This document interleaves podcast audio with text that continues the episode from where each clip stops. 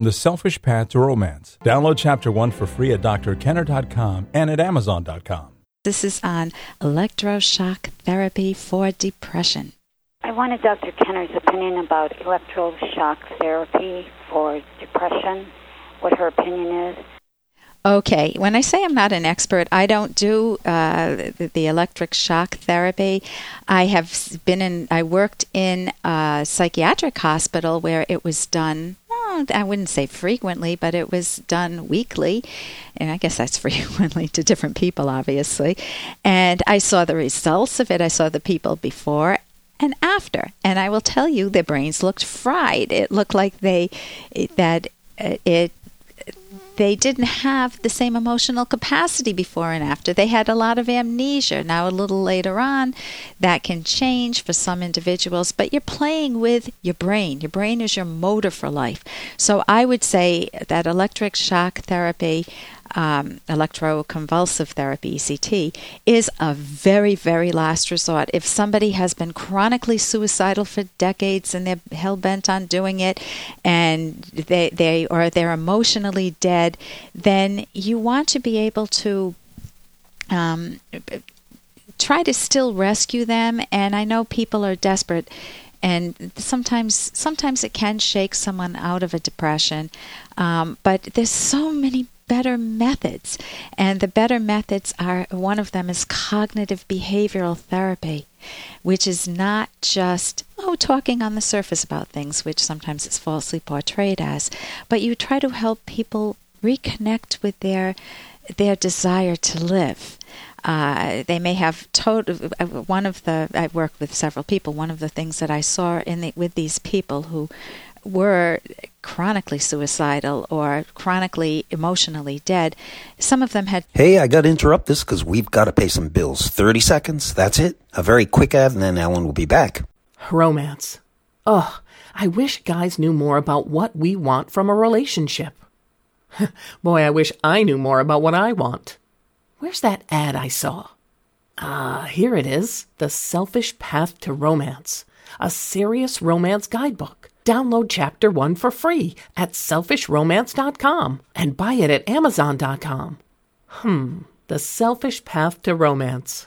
That is interesting. I've worked with several people. One of the things that I saw in the, with these people who were chronically suicidal or chronically emotionally dead, some of them had totally flat affect, big word for no emotions.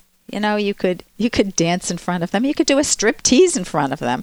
You could sing. You could get angry with them, and they just don't care. They're totally indifferent to life, and they've deadened their emotions. Total repression.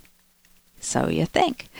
But I can remember talking with these individuals and saying, "Tell me, tell me a little bit about your past. Tell me when when when was your best time? And they start talking about work or the and the emotions start to come back and they get angry at me because I've re- re- reawakened their capacity to live their emotional life. Um, but they're also they have a running chance again. Now that's a dangerous period of time because they also have more energy to act on their suicidal ideation. So you have to monitor that period carefully and help them through it. But people have even sent me flowers saying you know I was going to kill myself and I didn't and thank Thank you so much for saving me. So you want to be able to be so, you don't want to rush into I say it's absolutely, absolutely last resort.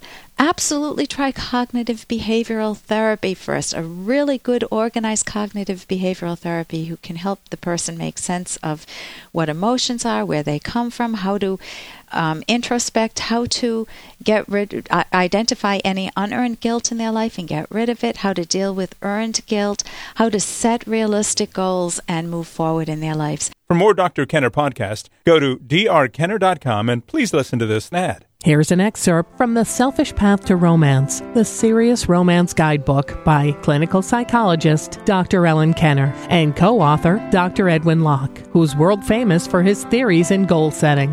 A few fortunate individuals have a first impression of a partner that turns out to be accurate.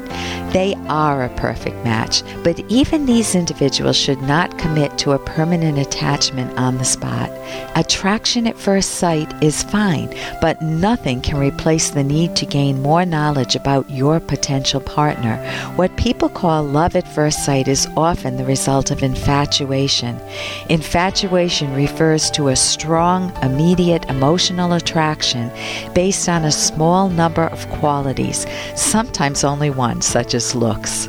You can download Chapter 1 for free by going to drkenner.com, and you can buy The Selfish Path to Romance at amazon.com.